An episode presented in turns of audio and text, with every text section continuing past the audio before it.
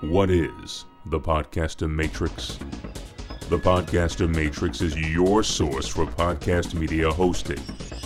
Get your entire podcast library hosted now at podcastermatrix.com.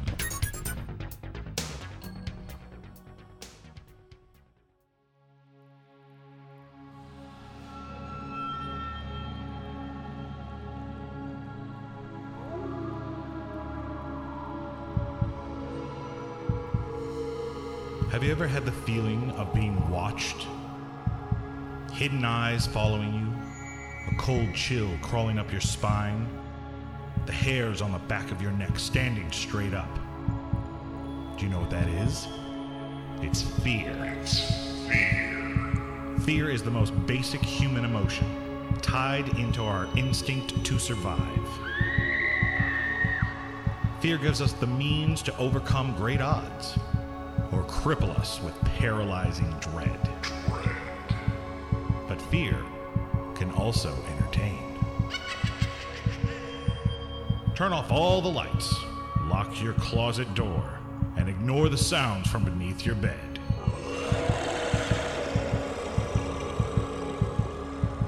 It's time for Two Guys Talking Horror. The phrase Hollywood has run out of ideas has been used a lot over the last few decades by movie fans. With studios cranking out lackluster sequels, prequels, reimaginings, reboots, and remakes, it's no wonder cinema goers have become jaded. The most frustrating part of this is most fans would be fine with Hollywood remakes if Hollywood would remake films that needed remaking. And no genre is more ripe for the remake harvest than horror movies. Too often, we, the horror fans, are subjected to releases that have no connecting tissue to its original, other than a name and a gimmick.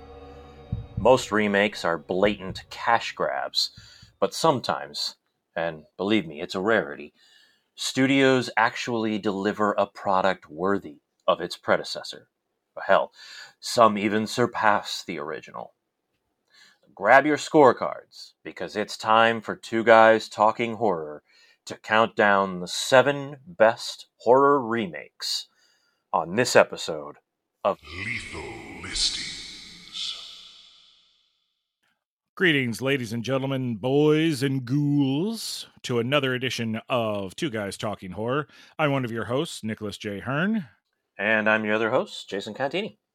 Jason, welcome to another episode of Lethal Listings. Yeah, these are always fun to do. Uh, who doesn't love a good list? Because then it gives you an opportunity to debate on whether or not your list was correct. Yeah, yeah. And because, you know, all of this is so subjective, you know, art in any form, whether it's a horror film or, you know, some sort of high end art house film, either way, all art is subjective. So it's always fun to to have this kind of debate of what is the best and what's the worst and whatnot. So these are always fun to do. Right, and and of course, everybody needs to remember this is just our opinions. Right. Uh, Jason and I actually wrote down a list of all of the horror remakes that we thought were good, and then we compared those lists. We we took all of the doubles, and we took the ones. Uh, th- th- literally, it took us for a very long time to whittle things down, and then after we whittled, we had to decide well which ones are are better than the others which ones deserve the number seven spot and which one deserves the number one spot Right. so it took us a while to create this list but of course most people will have their own list and uh, most people will think that some of these films uh, either don't belong on this list or there's a lot of films that are missing on this list Right. so, of course, we always encourage people to reach out to us and let us know what they think. But before we get into the, the nitty gritty of this episode, let's do a little bit of quick housekeeping. Horror in comics. Now, it's no surprise when I say that Jason and I are huge comic fans. Mm-hmm. And because of that, we are actually a part of another podcast called My Big Fat Pull List. Now, of course, on that podcast, we are in our superhero disguises. So please don't tell anybody. don't let the Legion of Doom or the Masters of Evil know where we are. Yeah, we're we're trusting you with our secret. Right. and if you can't trust horror fans, who can you trust? yeah, I mean, really, come on. Yeah. And uh, what what we did is uh, there was actually a really great episode of my big fat pull list where we had another list episode, ten key characters in horror comics. Yeah, I remember that. Yeah, that was fun. Uh, that was it was a fun. It was a big episode, but it was fun and very informative too. I want to make sure that anybody who's interested in characters, and then this is not just characters from Marvel comics or DC comics. We're talking comic books in general. So it, it everywhere we talk about characters from Image, from Boom, from Dark Horse, all over the place. So we want to encourage folks who enjoy a little bit of horror in their comic books to check out that episode. There'll be a link to that episode in the show notes on our website. And uh, if you happen to enjoy what you hear, why don't you uh, stick around, subscribe to my big fat pull list, and let them know that the guys from Two Guys Talking Horror sent you. Okay, Jason. Before we jump into this list, I want everybody to know how this is going to go. We're gonna we're gonna talk about the movie, of course, but the real discussion is going to revolve around whether or not it lives up to the original or surpasses the original okay. which might be a little controversial because there are a lot of purists out there thinking, well, well the original is always going to be the best. Sorry, that's not always the case. That isn't always the case. No. It's not always the case. For your listening enjoyment, sit back, relax, and enjoy these seven best horror remakes.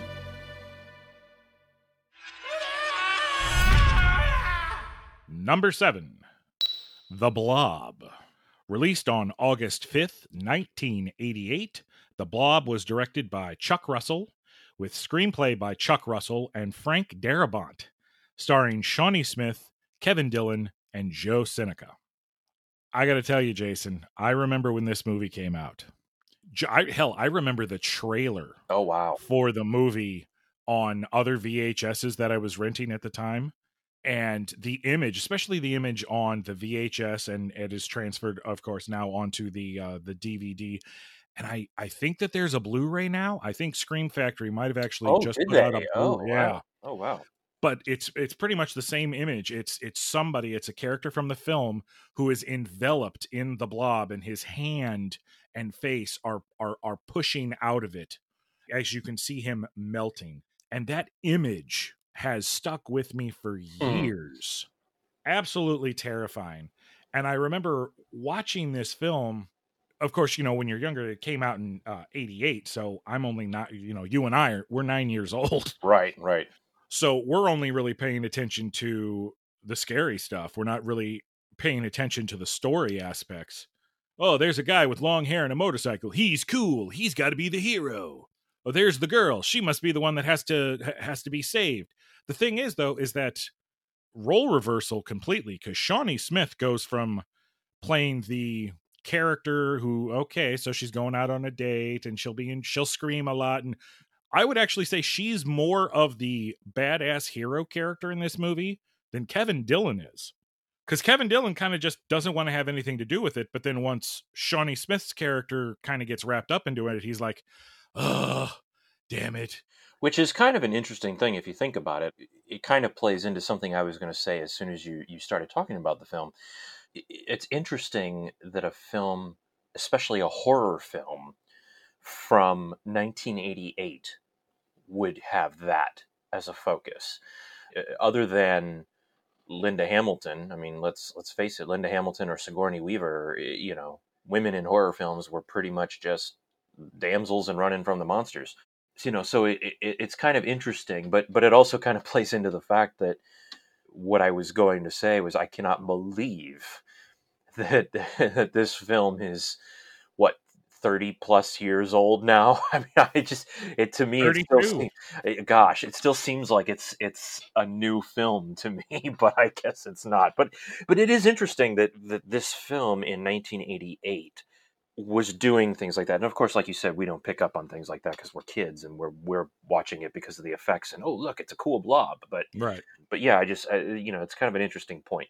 When you go back to that that era, I'd say 70s and 80s and maybe a little bit into the 90s, where women in horror are concerned, most of the time, yes, they're they're just running around hmm trying to survive the monster and get lucky because you know they finally build up that courage and they take him out.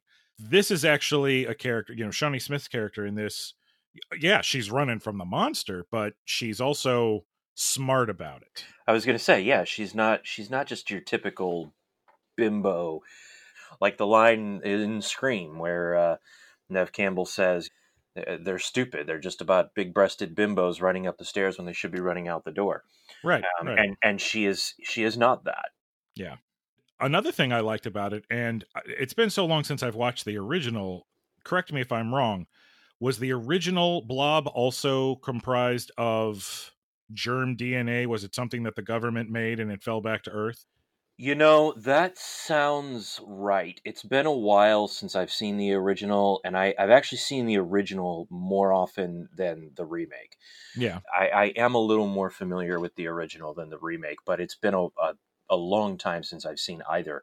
But it, it does sound familiar, and I, I think it did have something to do with that because you're talking about a film that came out of the atomic age. I mean, Right. you know, even if it isn't some sort of germ comprised, you know, whatever, it might be the result of government radioactive testing or something just because of the era. But essentially, yes, if I remember correctly, I think it's the same thing.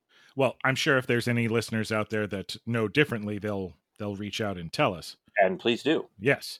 But the point that I'm trying to make is that uh, we we get an awesome performance from character actor Joe Seneca, who has been in uh, he he had a long illustrious career before showing up in this movie, and he brings the gravitas of his experience to the character of the evil government scientist. Hmm because you think he's there to help, and then you find out, oh, he just cares about getting his blob back. Hmm and and this in this updated remake version yes it's okay so germ warfare is a thing. It's the next best thing in warfare. So what if we exposed it to cosmic radiation? I mean it sounds very comic booky. It almost sounds you know fantastic fourish. It does. but, kinda, but yeah. that was that was the premise. They they shot the germ up into space and it it landed after being exposed to cosmic radiation and this is what happened it turned into a flesh a sentient flesh eating killing machine the fact that these effects for this movie still to this day 30 plus years later hold up for the most part I'm I'm going to say most of the gore effects, all of the blob effects hold up. Yeah. Any of the green screen stuff, eh, not so much. Yeah, well, you know, matting uh, and and keying and on all that kind of stuff was quite a bit different back then. I mean, even in a great effects-driven film like something like one of the Star Wars films of the '80s, the matting is still it's just it's just a product of that time. Right. Um, right. But but yes, I agree with you that the uh, the matting aside, the green screen aside, for the most part, the basic effects still hold up. well, and that brings us to the great debate: which one of these films is superior, the original or the remake? And and the criteria for this is not going to be about the effects. We can't we can't do that because two totally different eras. Right. So what I want to make it about is the story and the enjoyment factor. Well, for me, that's that's difficult, uh, really, to kind of look at where this particular uh, debate is concerned, because, as I said, it's been a while since I've seen both, and I know the original much more. Mm-hmm. So, as far as which has the better story, it's tough. As far as enjoyment factor, I certainly enjoy the remake. I am a huge, as you know, fan of those cheesy 1950s post radioactive monster movies, you know, drive-in style movies. Mm-hmm. So for me, I get probably more enjoyment out of the original, but um, uh, you know, and if I was just basing it just off of enjoyment, I would have to go with the original. But story, yeah, I don't know. That's a tough one. What's what about you? What's your what's your view on it? Well, I too enjoy the cheesy B movies of the long lost decades of the 50s and the 60s. And of course, you know, who, who could deny the sex appeal of one Steve McQueen? Of course, yep.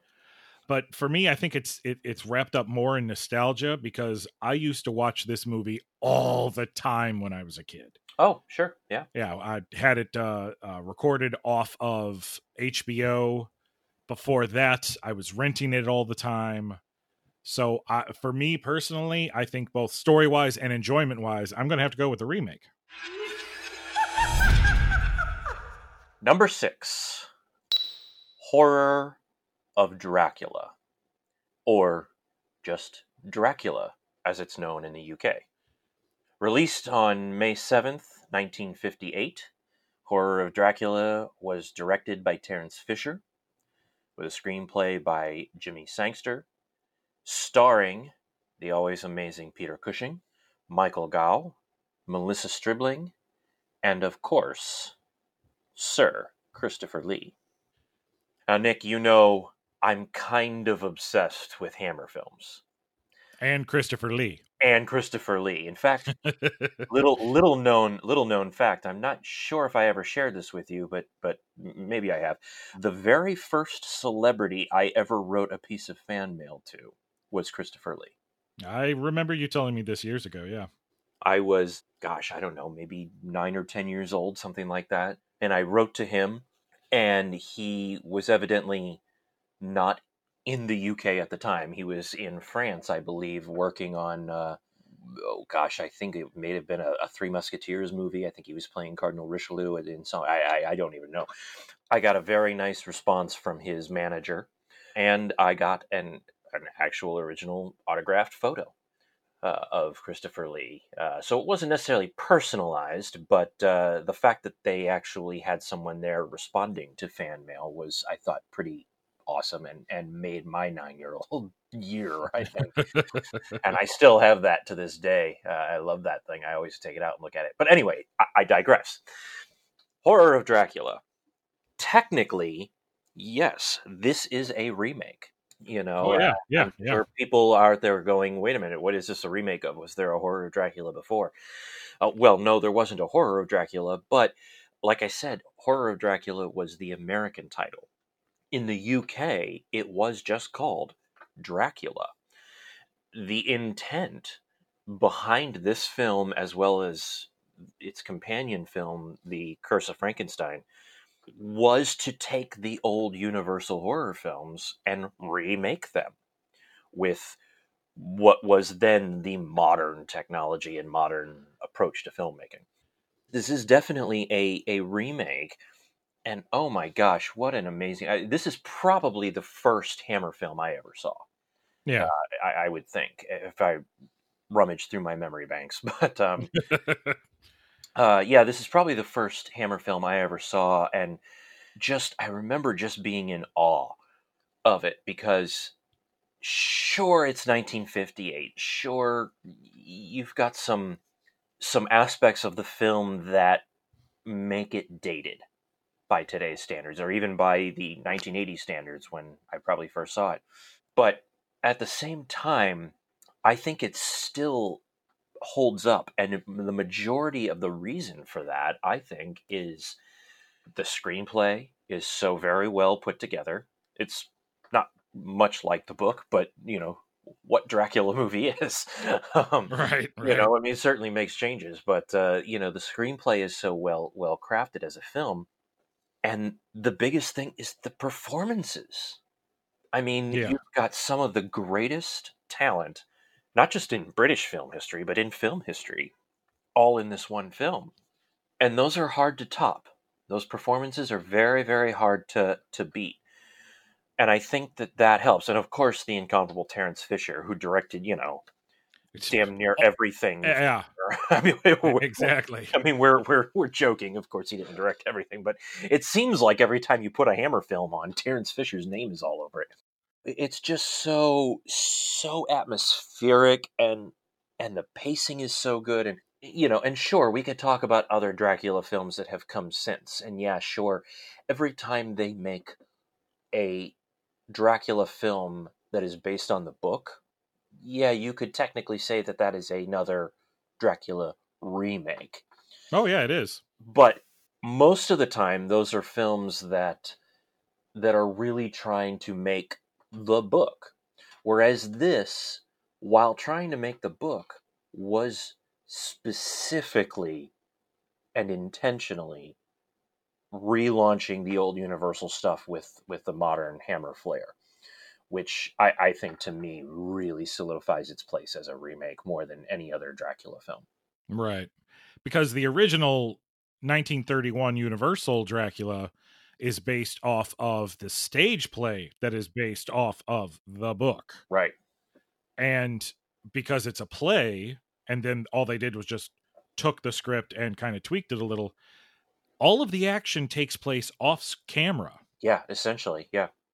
And to compare the two, the only thing that I would say they have in common is the fact that they keep the gothic feel. Yes. Yeah. You know, let's not count the fact one's in black and white, one's in technicolor, mm-hmm. so that you could see the bright red blood, the paint-colored blood. Yeah, right. I, love, yeah. I love Hammer blood. It's so ridiculous, but I love it. Anyway, sorry, I didn't mean to derail. No, you. no, no, no. You didn't derail me. It, it just makes me smile because when you think of Hammer films, you think of the bright red blood Yep. and all the cleavage, and all the cleavage. Yep, all that cleavage. and sometimes in the same shot together. Exactly. And, and and for me, it's I'm I love both camps of film. I'm more associated with the Universal monsters than I am with Hammer because I didn't grow up watching Hammer. hmm I was only recently introduced over the last handful of years to Hammer films. I'd seen a handful of them when I was younger, uh, like sci-fi. Sci-Fi Channel would play Oh, sure. old Hammer films. You know, of course, they were edited. For me, it was like always. It was like, well, Bela Lugosi's got that. He's got that that accent, but that's the appeal of the original because technically speaking, if Lugosi wasn't keeping you captivated in that original film, you'd fall asleep hmm hmm because nothing happens. You know, I think that that is certainly the appeal of the original film is the performance of Lugosi. Um, and sure, the atmosphere is very good, and the direction is is very good in it, and and it's still a great film, and I I love it. And overall, I probably lean more towards Universal films in general. But in this case, I'm gonna have to go with Horror of Dracula over the original. Personally, I, I don't know about you, but I, I think I'm gonna have to go with the the remake in this case. my opinion is uh, again and I've, I've i've kind of stated my case during this conversation is uh, yeah there's a there's a warm place in my heart for the original dracula because of bela lugosi but that's about it Mm-hmm. Yeah. because wh- you take him out and there's not much to that film that grabs you Right. Whereas in Horror of Dracula, you have these great performances from these awesome actors, and things actually happen. Yeah, they do. Yeah, that's yeah, yeah. You're right. And uh, I'll even take this a step further. Out of all of the remakes and reimaginings of Dracula, I find this one to be the most entertaining Oh, I, I, I absolutely would agree with that. Yeah. Because I feel like uh, after this one, all of the others kind of just get stuck in that. So we have to take original Universal and Hammer and shove them together. Yeah. and make make Dracula. And let's th- toss some more book stuff in there too. I haven't like fully enjoyed a Dracula film more than I have the first two, the original and then this remake. And for me, the remake's better. Yep, I agree. Number five, The Fly. Released on August 15th, 1986, The Fly was directed by David Cronenberg, with screenplay by Charles Edward Pogue and David Cronenberg, starring Jeff Goldblum, Geena Davis, and John Getz. Holy crap. 1986. So figure by the time this comes to cable and VHS, 1987. I'm eight years old. And we've talked about this plenty of times on this podcast that I was allowed to see horror movies at a much younger age than I probably should have been allowed to. right, right. And this one is no exception. At, at such a young age, I don't know who David Cronenberg is. Later on, as I get older and I start appreciating film for the art form as well as the entertainment, I start educating myself into Cronenberg. And oh yeah, well this this shouldn't have been a big surprise had I known then what I know now. But my God, this movie just it, it messes it messes you up because uh, let, let me give you a kid's uh, my my childhood perspective.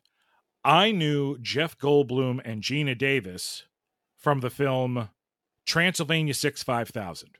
Oh, okay. And then you go to The Fly, and oh, there's Jeff Goldblum and Geena Davis. And what the hell is happening to poor Jeff Goldblum? Even today, there are parts of that film that are, I'm not going to say scary, but definitely disturbing. Uh, especially all the puking stuff. I mean, I'm not afraid of the puking stuff. It's just the the effects used Yeah. for the melting scenes Yeah. when the fly pukes on on flesh and it just melts. You know, it's it's interesting that it had that kind of an effect on you because I this is one I actually did not see until much much later. I I would probably say late 90s, maybe even early 2000s before I finally saw The Fly. Wow.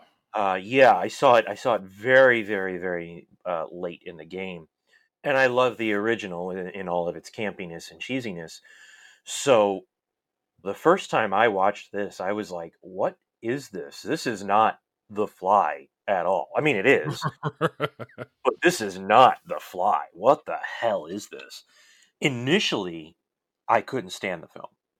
Oh. Probably, probably because of that, because it was so jarringly different from from what I knew with the original. Yeah.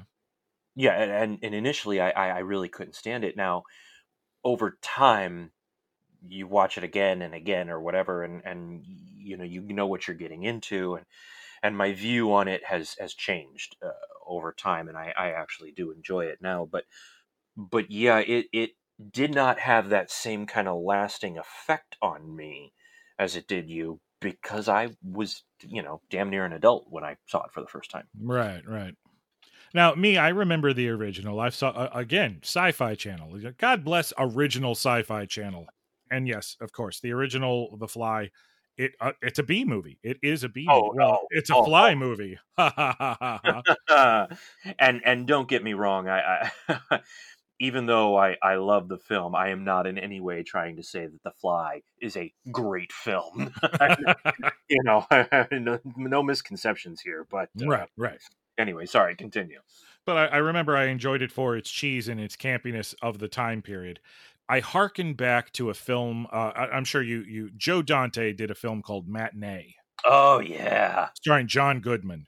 yeah, And even though it was scary times, because you know you're living under the threat of the bomb, and I feel like I would have been. I was born in the wrong age because I feel like being a kid and just going to the cinema, you know, tossing it, tossing my quarter and and getting a ticket to go to see some of these at that point in time wonderful films, but you know now dated and and cheesy. hmm I I love the original Fly, and it has a special place in classic cinema for what it was. But this movie, when you get older and you start understanding what Cronenberg was trying to talk about, I mean, he's literally he's talking about cancer, yeah, and that's some that's some heavy shit right there. yes, it is. I mean, when you take take the horror of the body transformation away and just put in your body is killing you, it kind of makes you think.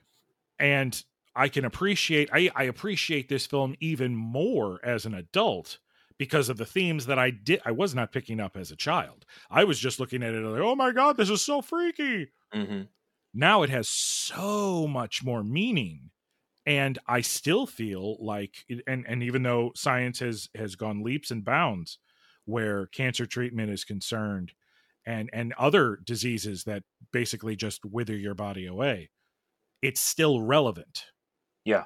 Yeah. it is still very relevant today so for me i mean i i definitely have to say the remake is not only a better film but also a more enjoyable film in that weird it's got so many layers enjoyability and not the wow i'm i'm enjoying watching people be melted You know, I I'm actually going to split on this because Ooh. yeah, and again, part of it is because I- I grew up watching the old one, Mhm. original, so much that I have, ironically, more nostalgia for that, even though it came out what 25 30 years before i was born.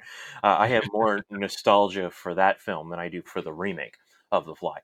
So on on an enjoyability scale I, i'm going to have to go with the original but that's just me. But as far as overall film production quality and all of that I- don't really think there's much contest there. I, the remake, it just has more at its disposal. It investigates heavier themes.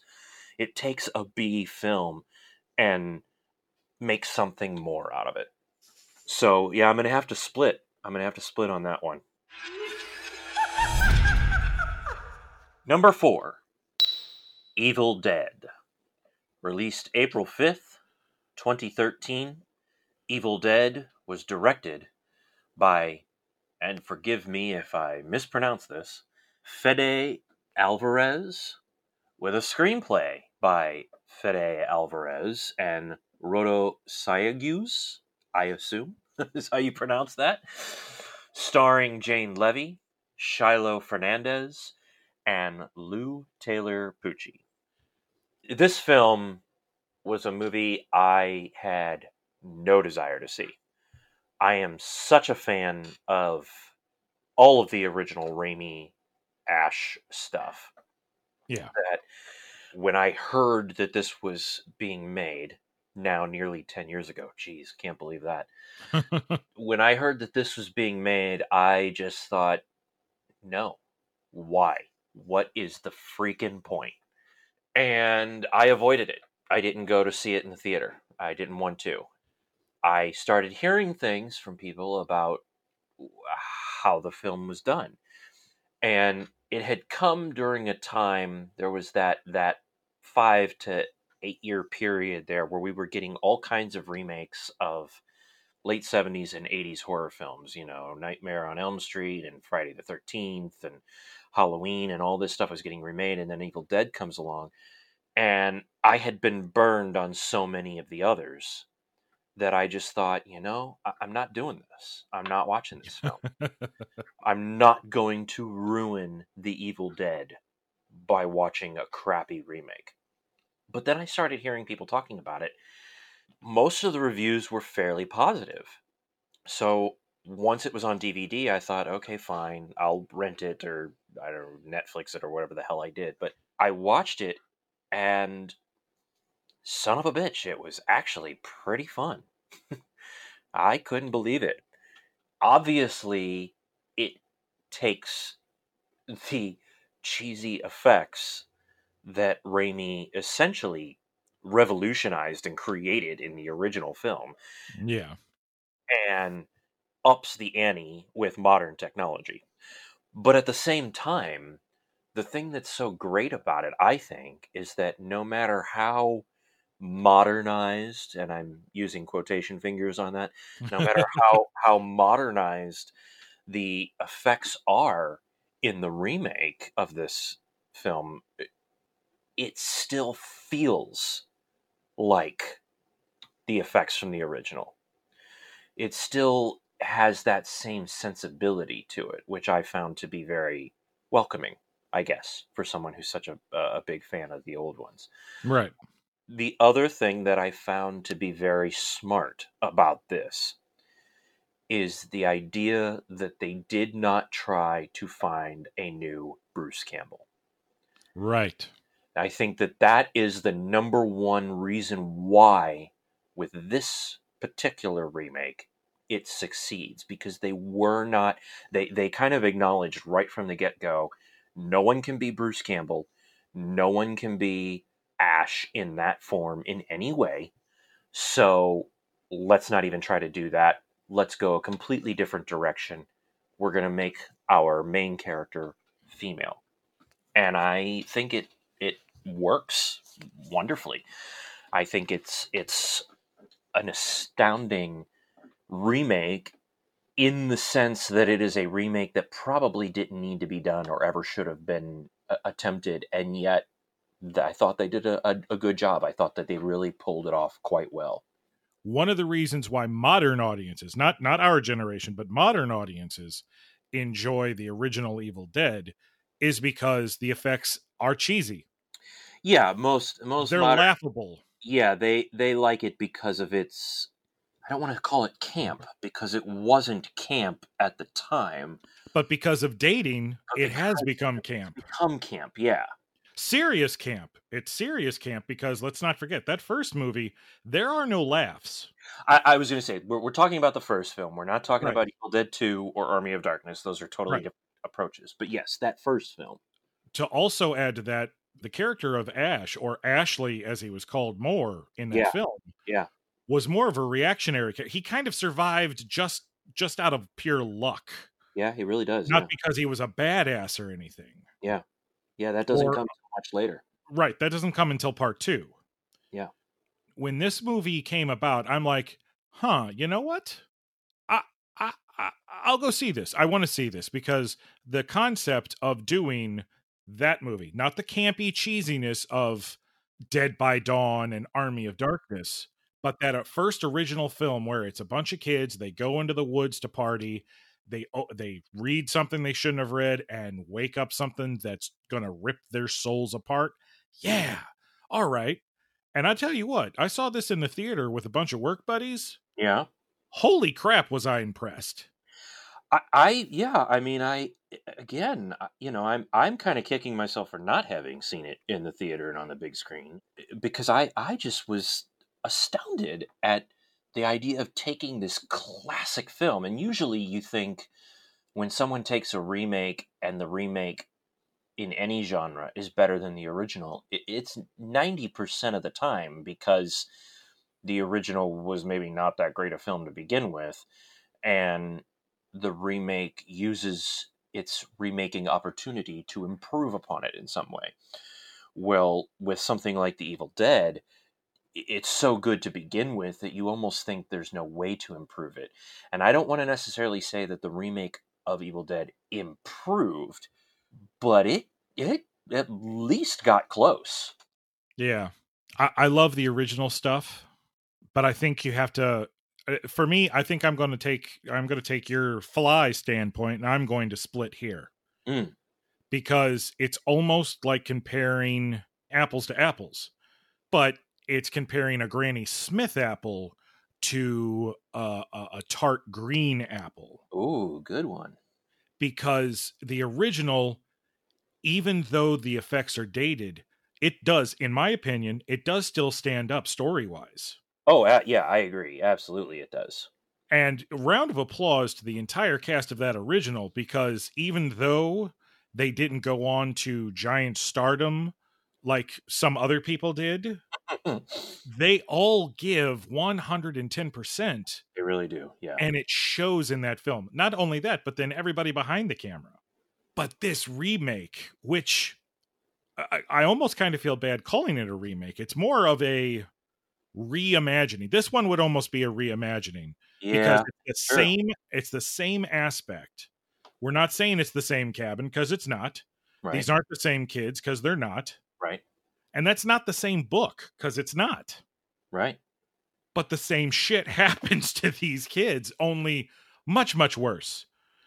Because the level of violence is almost exactly the same, only because of what you can do with modern technology now, you can make it look worse. I mean, I still cringe at certain scenes in in the in the remake. That whole scene in the shower in the oh, bathroom God, where yeah. the where the the the flesh is just melting off of her because it's boiling uh-huh, water uh-huh. and then she's she's taking a damn needle and gets the guy in the in the face in the eye i'm i yeah yep yep yep I'm still going to go with the original, mostly because I do think that the original is a quality film still today, and um, and the enjoyability factor for me just outweighs anything. So I'm still ultimately going with the original in this case, but it's a tough call. It's a hard one because this is a very, very good remake.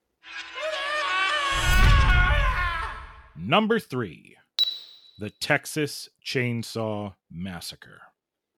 Released October 17th, 2003, The Texas Chainsaw Massacre was directed by Marcus Nispel with a screenplay by Scott Kosar, starring Jessica Biel, Jonathan Tucker, Erica Leerhsen, and the great, late R. Lee Ermey.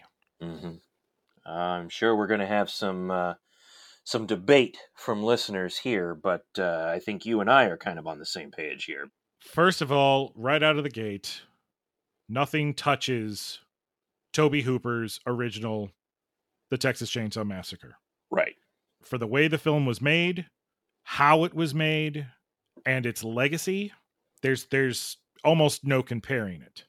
Now as a reimagining updated reboot, this is one I saw in the theater.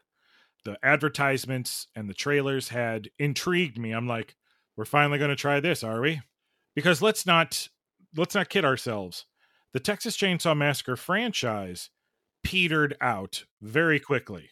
hmm You know, the first one is classic. The second one was campy on purpose because that's what Tobe Hooper set out to do.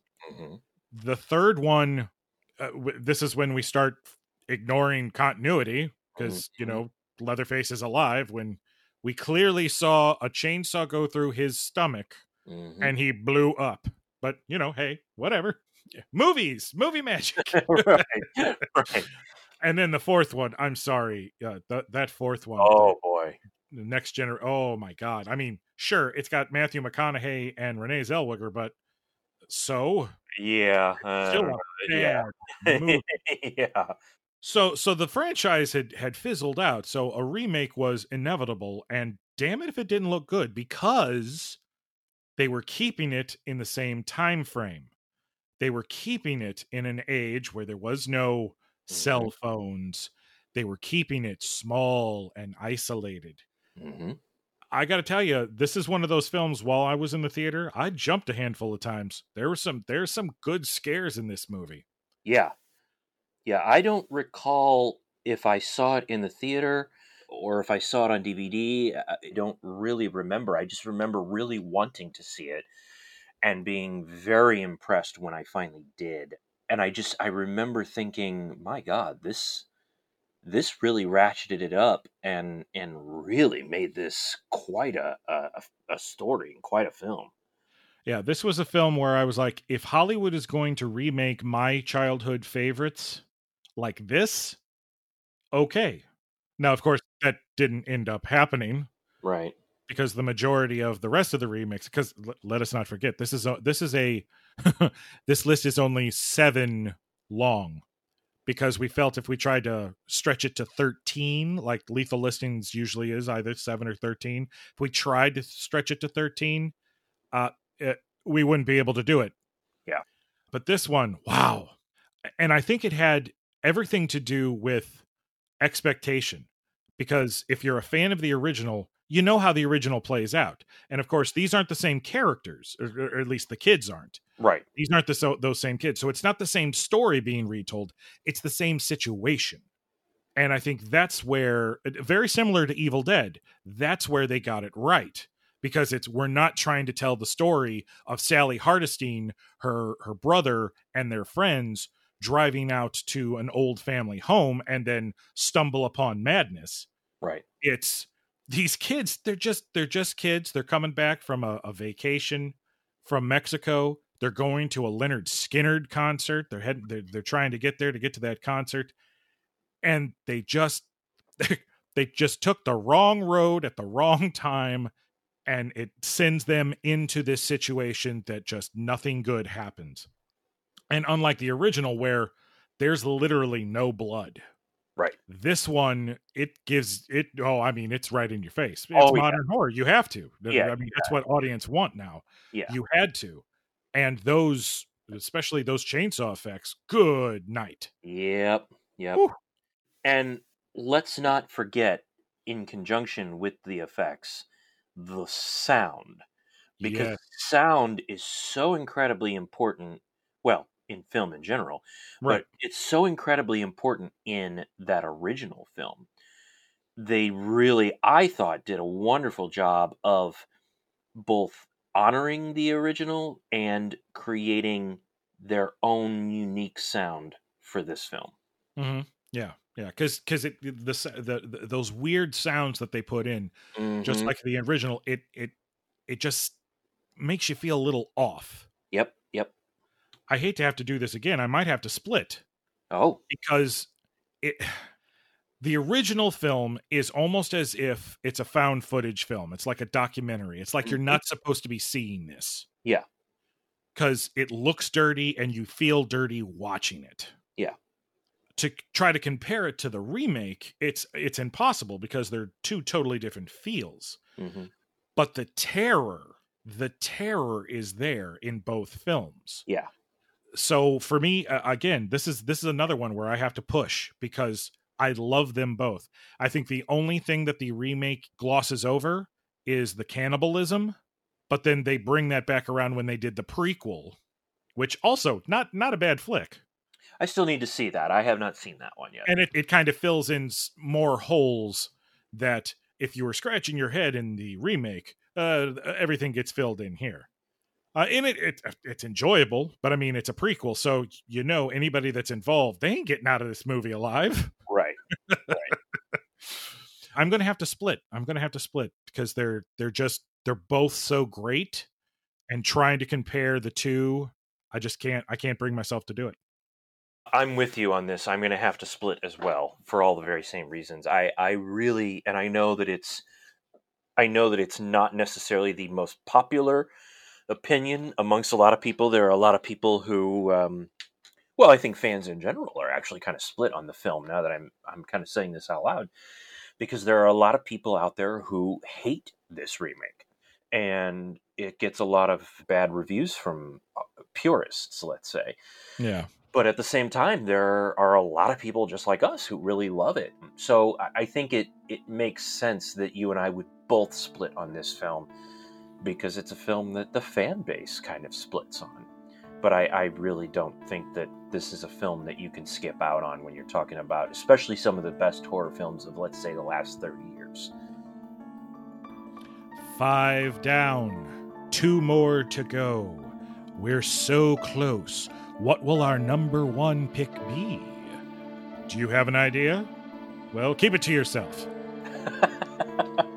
We're going to take a quick break, but we will be back with more Two Guys Talking Horrors Lethal Listings Seven Best Horror Remakes.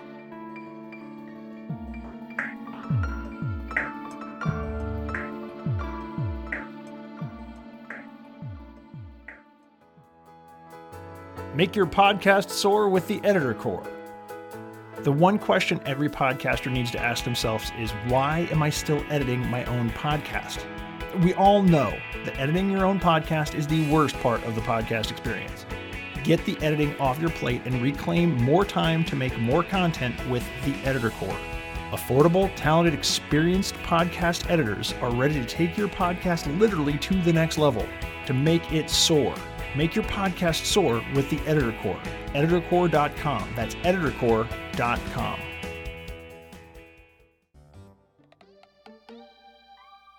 For most, Friday the 13th means Jason Voorhees.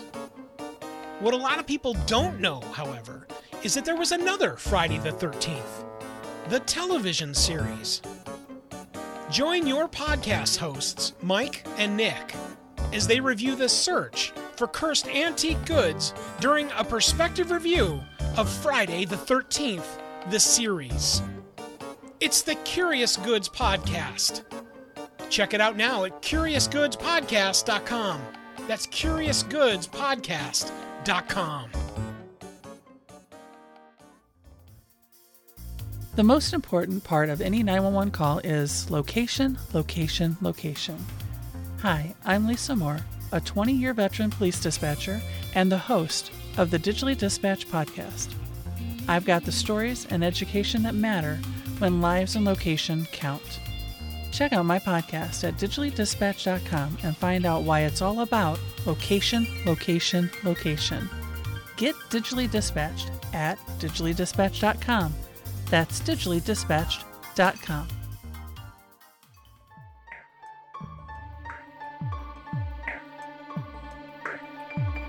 Welcome back, ladies and gentlemen, boys and ghouls, to this edition of Two Guys Talking Horrors, Lethal Listings. the seven best horror remakes. Well, now it's time to get down to the nitty gritty, Jason. Yep. We've gone through five.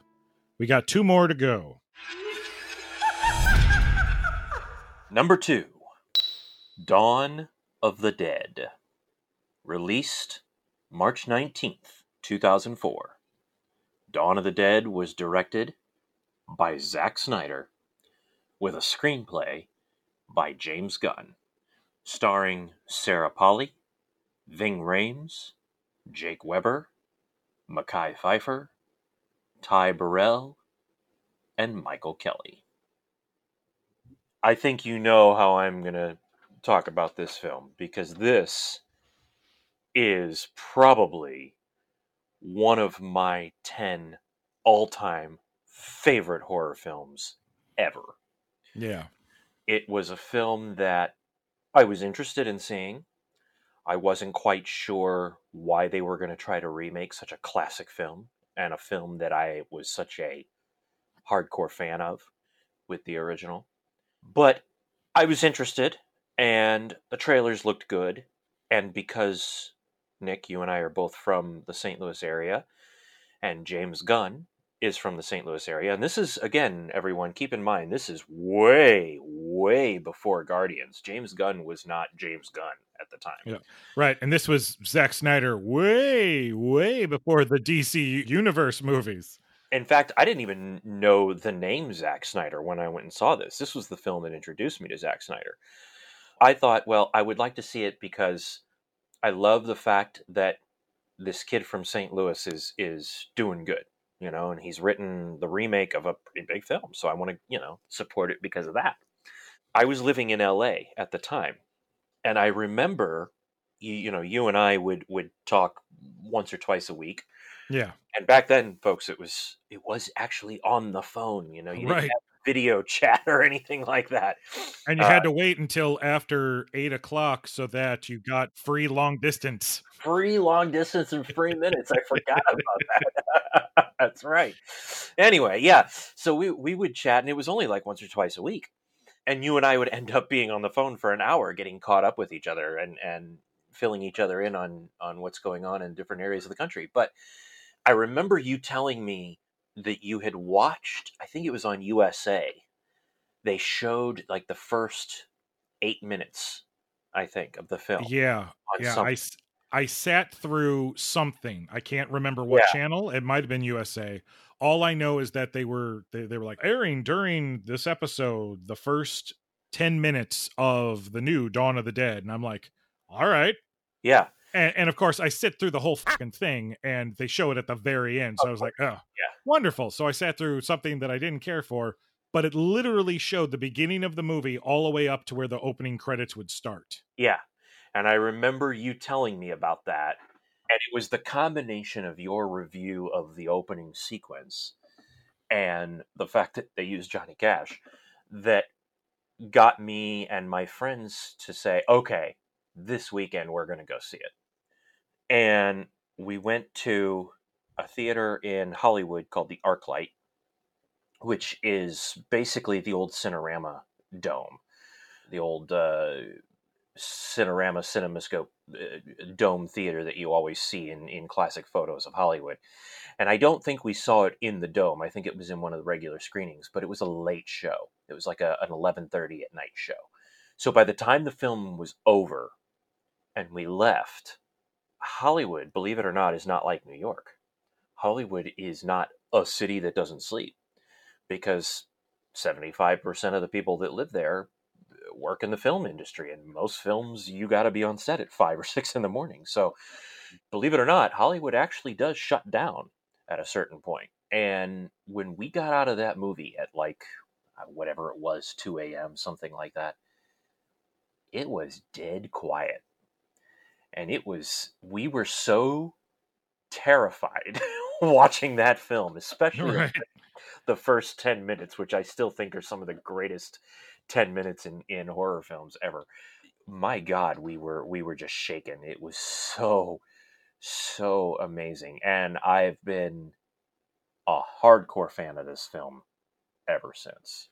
They did a wonderful job, much like the Evil Dead remake, of acknowledging from the get go we are not going to try to redo character for character, moment for moment, the original film. Right, right. There's no point in trying to match it.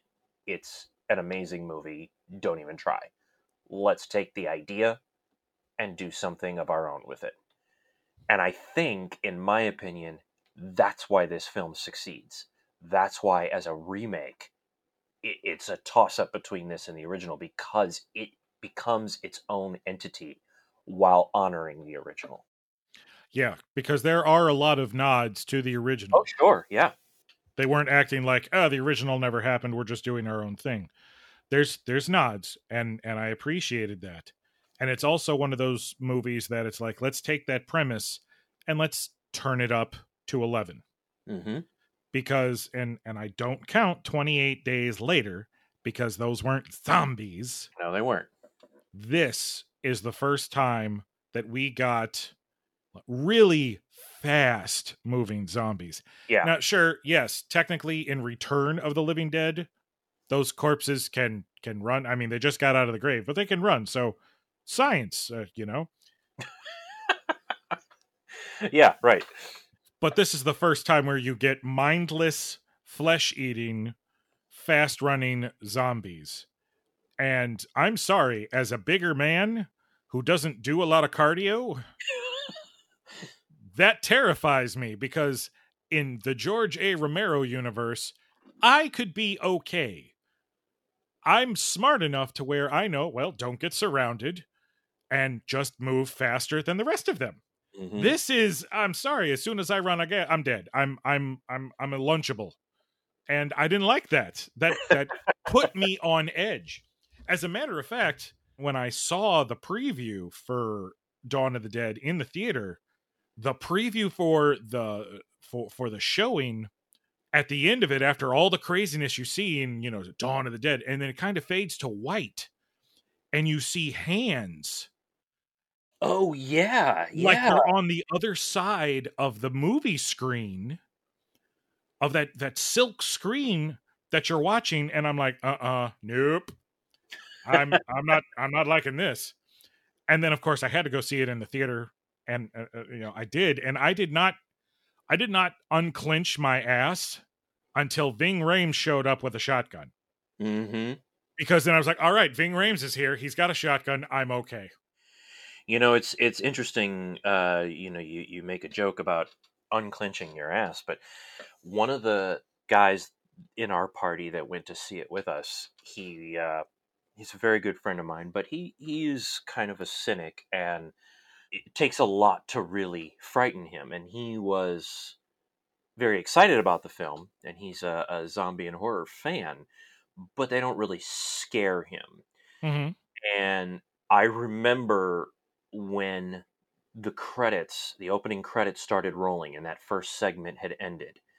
I remember trying to take a breath and I looked over at him and it was as if he had gotten hit by some sort of, you know, 200 mile per hour wind blast because he was just white knuckling it on his his armrests and his body was plastered back almost into his chair.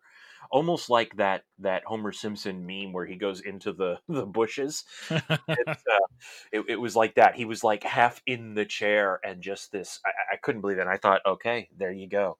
Here's this cynic who doesn't get scared. And that terrified him. That's a good sign. Yeah, and that's only the first ten minutes. Right, right. Yeah, it's it's tough. I I, I guess it's technically a split, but I don't know that I'm going to even answer whether original or remake on this one because I love them both so so much, and they are both in my constant rotation. It would almost be like choosing one child over another. I don't know that I could do it. Wow. Wow. Okay. Well, me, I, I, I do, I, I, I do have the testicular fortitude to give my opinion. It's not a split for me because the original movie, I love Romero and Romero's universe that he created where the zombies are, are concerned. And Dawn of the Dead was always the one that they never they never played on cable. You know, mm-hmm. it was mm-hmm. either Night of the Living Dead or uh, Day of the Dead. And personally speaking, out of all of Romero's original films, it was actually Day of the Dead that gave me more nightmares as a young person than oh. Dawn. Interesting. Okay. But let, let's be honest. But despite the the the awesome makeup work done by Tom Savini and his team, and the message, the overall message mm-hmm. of the film, mm-hmm. There is a lot of time in this movie where nothing happens. That is true. Yep, that is true. Quiet moments, and and you would think quiet character moments, but but even then, it's not really quiet character moments. It's like, all right, well, here we go. 20 minutes of them just living in the mall. Whereas in in the remake, something is constantly always happening. That's true. And that may be because of the the rule where in modern day horror movies something scary has to happen every 10 minutes. But I also found that you had more with more characters, you had more opportunity for character interaction whereas you only had four characters. Yes. In the original. Yeah. So for me, while I love the original Dawn of the Dead, I think the remake is better. Now, before we jump to our number one spot, we do have some honorable mentions. Of course. First up, 2012's The Woman in Black. I have never seen the original film that I believe was just a TV movie. I think it was. I think it was a, a BBC film. BBC original film that yeah. uh, that was on TV. Uh, evidently, was extremely close to the source material, the book. So, so I do not have a frame of reference here. All I know is that I loved The Woman in Black. I, I thought uh, for Daniel Radcliffe's first foray into film outside of Harry Potter, he did a hell of a job, and he keeps on doing a hell of a job. I oh yeah, he just he he gets better and better as he's going. I I become quite a fan. But uh, but I felt that we had to put the Woman in Black because it is technically a remake. It needed to be at least here in our honorable mentions. It, yes, absolutely, and something that I wanted to bring up in this episode to, to you, sir, and and to all of our listeners. I just noticed on social media maybe a week ago that they are putting out a remastered Blu-ray edition of the original TV version of The Woman in Black. Oh wow. It is supposed to come out sometime uh, this year, 2020, and from what I've heard, it is a supposed to be a master class in pacing and directing. I too have never seen it, but it is supposed to come out at some point this year. So you know, Nick, maybe at some point, maybe we'll do a uh, a review of of the original. Yeah, yeah, or even even better, maybe even do a uh, versus machine oh, episode. Versus. Yeah, that's not a bad idea. Yeah, because I could also, I've also wanted to read the book. I'd also like to read the book. Sure. Yeah. Our second honorable mention is The Ring from 2002. This is the film that introduced me to director Gore Verbinski. And uh, I, again, much like The Woman in Black, I have not seen the original film, the Japanese film Ringu, at least not in its entirety.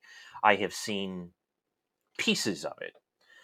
It's it's unfair, I guess, for me to compare the two since I have not seen the original in its entirety. But I have to say that the remake is still, I think, a great film, and I, I really enjoy watching it all the time. And that last sequence when she crawls out of the TV is still a great scene. Oh yeah, I remember seeing that in the theater with you. Yep. Yep. And then you had to work later that evening and left me alone in the apartment. Yep. Yep. Yeah. Yeah. Yeah. Wasn't uh what wasn't fun. sure as hell wasn't answering the phone. oh, because because this asshole here, while he's on his break, calls me and does the whole seven days. That's right. I forgot about that. yeah, the, the, the, back when people used to have house phones. and our last, but certainly not least, honorable mention has got to be Night of the Living Dead from 1990. Yeah. Directed by Tom Savini, with, of course, George Romero's blessings. I mean, George was there. He was Yeah. the produ- executive producer on the film. Yeah. It it's the same movie. It's the original, only there are parts of it that are better. Uh, I still think that the original movie is phenomenal. You Mhm. can't you can't touch it. But there are parts to the remake that heighten the tension between male and female, between white and black, between uh, living and dead, between humanity and inhumanity. And it's one of the films that when I have a zombie marathon, I have to have that as a part of it. You know, I'll watch the original Romero stuff and then I'll watch Night of the Living Dead and I'll watch Dawn of the Dead. Sadly, even though they've remade it twice, there Mhm. still hasn't been a great remake of Day of the Dead. No, they really they really haven't nailed that one. No. But but this this 1990 remake of Night of the Living Dead, I think is the perfect example and and one of very very very few that fit into this category of a remake that falls in between the parameters that we've been talking about. There are remakes that don't add anything new and they're just complete rehashes of an original. And then there Psycho. are- right, exactly. And from what I hear, The Omen, which I didn't even bother seeing, but I hear that's pretty damn Yeah. close to shot for shot, from what I understand. You weren't you weren't missing anything. Yeah, that's what I hear. And then there are remakes like The Dawn of the Dead and The Fly remake, which essentially are the same idea, but just with their own spin. The Night of the Living Dead remake is the perfect example of that middle ground. It is basically the old film, but it is not shot for shot. It's not just a rehash in color. You know, it's not like what they did with Psycho it- is its own movie while also being the original film at the same time. It's a very strange uh, combo that you don't really see too often in remakes. Number one, The Thing.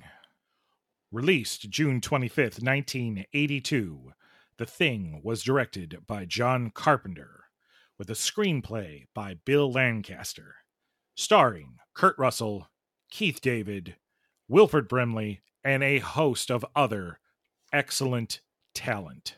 hmm Could it be any other film? Nope, no way. there was very little debate on the number one spot. It, it actually was mostly number two and number three that that we kind of went back and forth with. Yeah. with. Yeah, But number one was kind of like, no, no, just it's the thing. Yeah, of course it's the thing. Yeah. I don't think there would be anybody that would disagree with us when we say that it is probably the greatest horror remake ever and one of the best remakes in film, period. Yeah, yeah. There's just way too much in this film that it has going for it that would detract it from its top spot. It- It's excellent locations, excellent acting, superb makeup and Mhm, practical effects. mhm. I mean, let us not forget in 1982, this movie was technically rated X Yeah, for its its violence and gore. Back when X didn't mean necessarily pornographic. Right. I have an interesting story here uh, regarding this film, and which is kind of a lie because it's not really my story; it's someone else's story. But I'm going to use it. my dad, as as many of you who've been listening probably know at this point, you know, Nick and myself and Pop, we're all actors, we're all filmmakers, and and we all are in the the Midwest and the St. Louis area. Well, in the early '80s, when my dad was he had just joined the union. He was just kind of getting things going and just starting. He was uh, lucky enough to be cast in Escape from New York. Yes. And which, you know, everyone knows that great Carpenter film. And it was many, much of that film was shot in St. Louis because the downtown St. Louis area, and particularly what is now known as the Grand Central Arts District in the St. Louis area, was pretty nasty back then. yeah. and, uh, uh, it had not quite gone through its renovation uh, as it is known for now, but it was pretty gross back then. And there was a lot of dilapidated buildings there, including an old t- touring theater house that they used as an old Broadway house for the movie as a set for the film. So the you know, my dad was on the set. He, uh, you can see him. He's one of the guys uh, who captures Kurt Russell. Anyway, I, I digress the point that I'm getting at is that they were lucky enough to be able to sit and talk with Carpenter and Kurt Russell during meal breaks on that film. While they were sitting there and talking, my dad tells the story of Carpenter saying, I'm going to have to turn the last couple of days over to the second unit director just to finish up inserts and things because I have to go and start prepping my next film which it looks like is going to be a remake of The Thing from Another World. And all of these guys, you know, it's the early 80s. They all grew up in the 50s. That's one of their favorite movies of all time. They all got so excited. Unbelievable that my dad was sitting there as Carpenter was saying, Oh, yeah, I'm about to go prep this other film. And this other film ends up being one of the greatest remakes of all time. Yeah just just an incredible uh, experience for him to be able to sit there and, and be a part of that. But this is another case where you know they took the original and Carpenter knew the essence that had to translate into a modern film or modern for the time and kept that while expanding and updating everything else. Yeah, yeah early 80s, you know, we're dealing with the Cold War. Mm-hmm.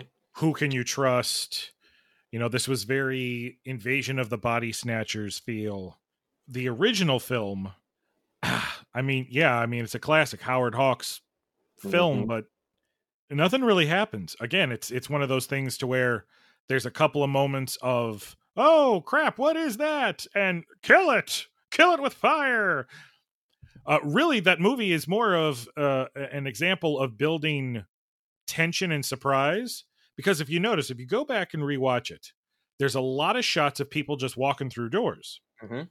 Over and over, just just click click, walking through the door, close the door, walking through the door, close the door, until the moment when somebody opens the door and there's the freaking thing right from another world, and you're shocked. It's like, oh crap, I wasn't expecting somebody to be on the other side of that door because I've been lulled into a false sense of security that all these doors are safe. I would also say that the original is an exercise in letting actors do their thing. Hmm. Because you know it's a, it's at a time when you don't do a lot of cutaways, you don't do a lot of inserts. You know, you let scenes play out in one shot just because of the nature of the way cameras worked back then in locations and sets and lighting. Uh, it, it just that's what you did. And as a result, you get performances that are very real, especially for the time. Mm. You know, these these people there are multiple conversations going at one time. People talk over each other like they do in real life, which is something you don't see in films in the 50s. And one of the things I really appreciate about the remake is whether it was intentional or or not, Carpenter carried that over and added in the modern technique of filmmaking on top of it. Right. You get these real and natural dialogue discussions and, and approaches that you would have gotten from the original but he heightened it by like you said actually showing us stuff Where this one is concerned, this one is no contest. There, there, there is no contest. Uh, not only enjoyment factor, but story wise, the remake is superior to the original. I hate saying that because I, I love the original. I'm such a huge fan, but yeah, I, I unfortunately I gotta go with the remake. Those are our choices for the seven best horror remakes and three honorable mentions. But what we want to know now is what horror remakes would you have included on this list? Do you agree with our list? Did we omit things that you think should have been on there? Did we include films on our list that you don't agree with at all? Head on over to any one of the Two Guys Talking Horror social media sites, and we are on Facebook and Twitter and Instagram, you know, all the, the social media platforms that you can want, and let us know your thoughts. Well, since we have come to the end of our list, it means we have come to the end of our episode. Mhm. I hope that you have enjoyed our trip through uh, somewhat nostalgia, some a little bit of film school. Mhm. We love sharing stories from our past and our our experiences with our listeners, and we want to hear your stories as well. So please reach out, talk to us, let us know what you're thinking. But until next time, I'm one of your hosts, Nicholas J. Hearn. I'm your other host, Jason Contini. And remember, don't be afraid of the dark. Be afraid of what's in the dark. Congratulations! You've survived this episode of Two Guys Talking Horror. We hope you were entertained and informed by our program. Take what you have learned and pass it on to your family and friends. It may just save their lives someday. Have questions? Comments? Suggestions for a future episode? Visit our website at twoguystalkinghorror.com. Click anywhere on the right hand side and fill out our short web form.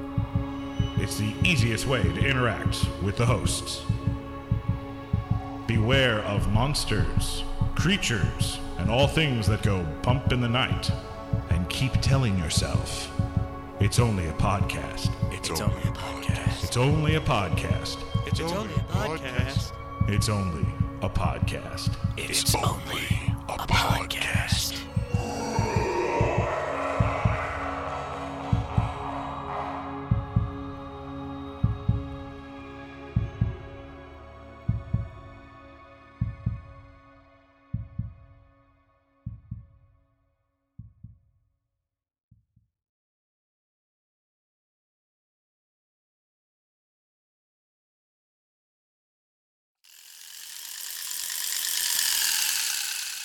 Okay, so uh two guys talking horror, lethal listings, seven best horror remakes. In three, two. Remember, you're starting. Oh, I'm sorry. I, I misunderstood. I thought you were. Okay, sorry. Um, Oh yeah, no, that's right. I was wrong. okay. I'm starting. I- I'm the first paragraph. You're the second paragraph. Okay. Okay. You're not crazy. I'm crazy. well, I don't know. I would think both of us, but anyway.